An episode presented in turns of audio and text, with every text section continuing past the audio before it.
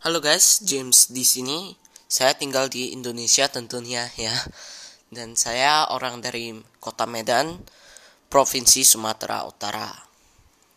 Nah, podcast saya itu adalah tentang uh, kayak yang di sekolah gitu. Apakah sekolah menjamin sukses dan uh, keuangan dan banyak lagi tentunya yang saya akan bahas di podcast saya.